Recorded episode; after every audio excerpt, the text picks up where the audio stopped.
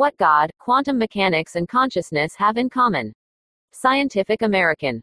The 14th of August 2021. In my 20s, I had a friend who was brilliant, charming, Ivy educated, and rich, heir to a family fortune. I'll call him Gallagher. He could do anything he wanted. He experimented, dabbling in neuroscience, law, philosophy, and other fields.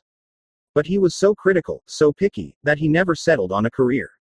Nothing was good enough for him. He never found love for the same reason. He also disparaged his friends' choices, so much so that he alienated us.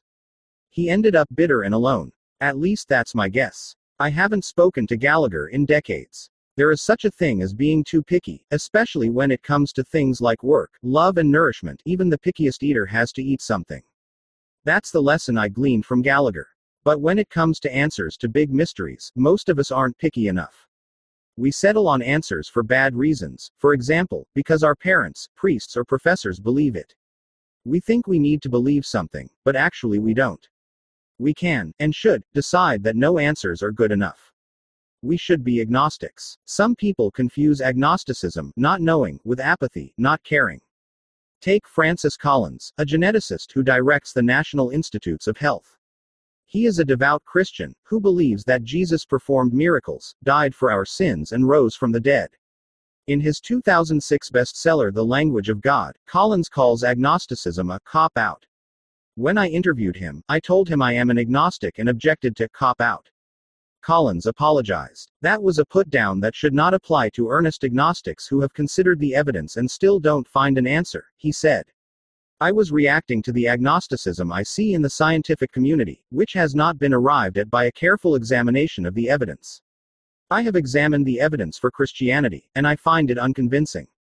I'm not convinced by any scientific creation stories, either, such as those that depict our cosmos as a bubble in an oceanic multiverse. People I admire fault me for being too skeptical. One is the late religious philosopher Huston Smith, who called me convictionally impaired. Another is megapundit Robert Wright, an old friend, with whom I've often argued about evolutionary psychology and Buddhism. Wright once asked me in exasperation, Don't you believe anything? Actually, I believe lots of things, for example, that war is bad and should be abolished. But when it comes to theories about ultimate reality, I'm with Voltaire. Doubt is not a pleasant condition, Voltaire said, but certainty is an absurd one. Doubt protects us from dogmatism, which can easily morph into fanaticism and what William James calls a premature closing of our accounts with reality. Below, I defend agnosticism as a stance toward the existence of God, interpretations of quantum mechanics, and theories of consciousness. When considering alleged answers to these three riddles, we should be as picky as my old friend Gallagher. The problem of evil.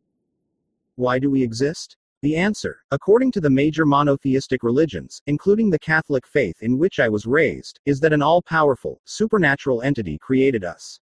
This deity loves us, as a human father loves his children, and wants us to behave in a certain way. If we're good, he'll reward us. If we're bad, he'll punish us. I use the pronoun he because most scriptures describe God as male. My main objection to this explanation of reality is the problem of evil. A casual glance at human history, and at the world today, reveals enormous suffering and injustice. If God loves us and is omnipotent, why is life so horrific for so many people? A standard response to this question is that God gave us free will, we can choose to be bad as well as good. The late, great physicist Steven Weinberg, an atheist, who died in July, slaps down the free will argument in his book Dreams of a Final Theory. Noting that Nazis killed many of his relatives in the Holocaust, Weinberg asks Did millions of Jews have to die so the Nazis could exercise their free will? That doesn't seem fair. And what about kids who get cancer?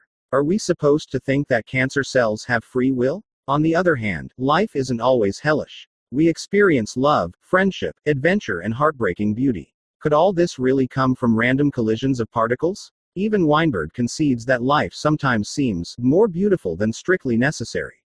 If the problem of evil prevents me from believing in a loving God, then the problem of beauty keeps me from being an atheist like Weinberg.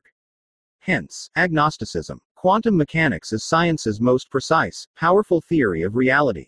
It has predicted countless experiments, spawned countless applications. The trouble is, physicists and philosophers disagree over what it means, that is, what it says about how the world works. Many physicists, most, probably, adhere to the Copenhagen interpretation, advanced by Danish physicist Niels Bohr.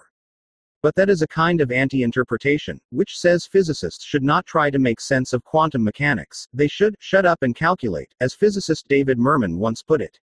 Philosopher Tim Maudlin deplores this situation.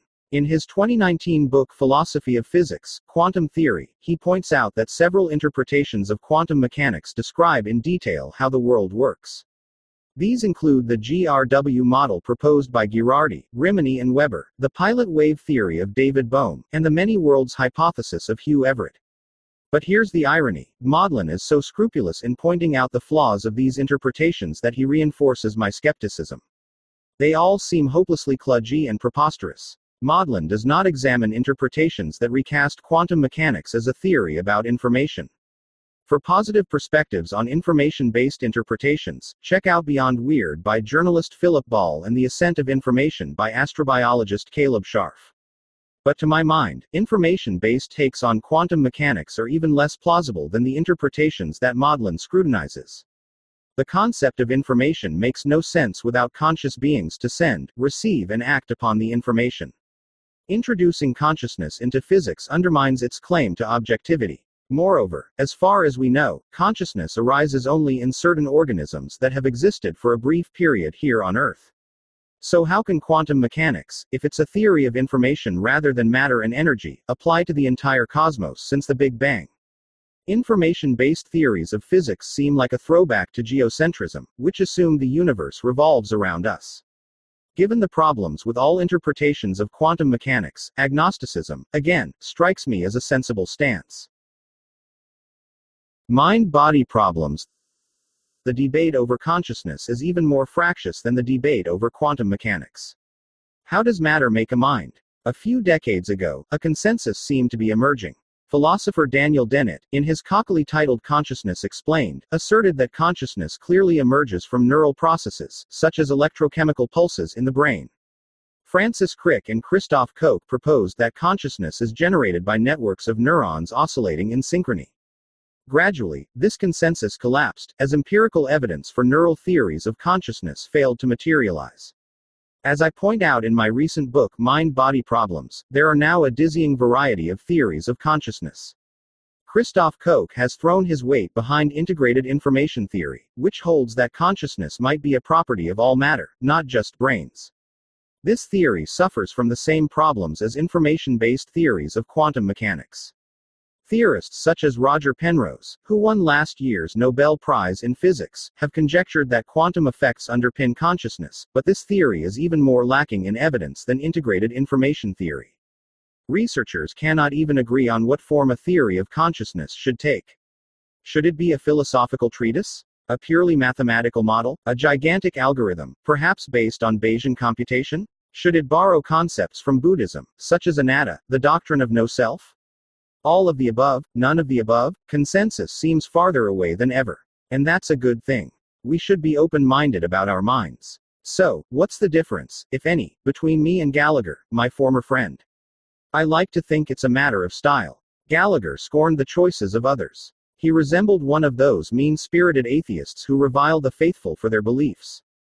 I try not to be dogmatic in my disbelief, and to be sympathetic toward those who, like Francis Collins, have found answers that work for them. Also, I get a kick out of inventive theories of everything, such as John Wheeler's It from Bit and Freeman Dyson's principle of maximum diversity, even if I can't embrace them. I'm definitely a skeptic. I doubt we'll ever know whether God exists, what quantum mechanics means, how matter makes mind. These three puzzles, I suspect, are different aspects of a single, impenetrable mystery at the heart of things. But one of the pleasures of agnosticism, perhaps the greatest pleasure, is that I can keep looking for answers and hoping that a revelation awaits just over the horizon. This is an opinion and analysis article. The views expressed by the author or authors are not necessarily those of Scientific American. This article was first published at scientificamerican.com. Copyright scientificamerican.com. All rights reserved. Follow Scientific American on Twitter at SciAm and at SciamBlogs. Visit scientificamerican.com for the latest in science, health, and technology news.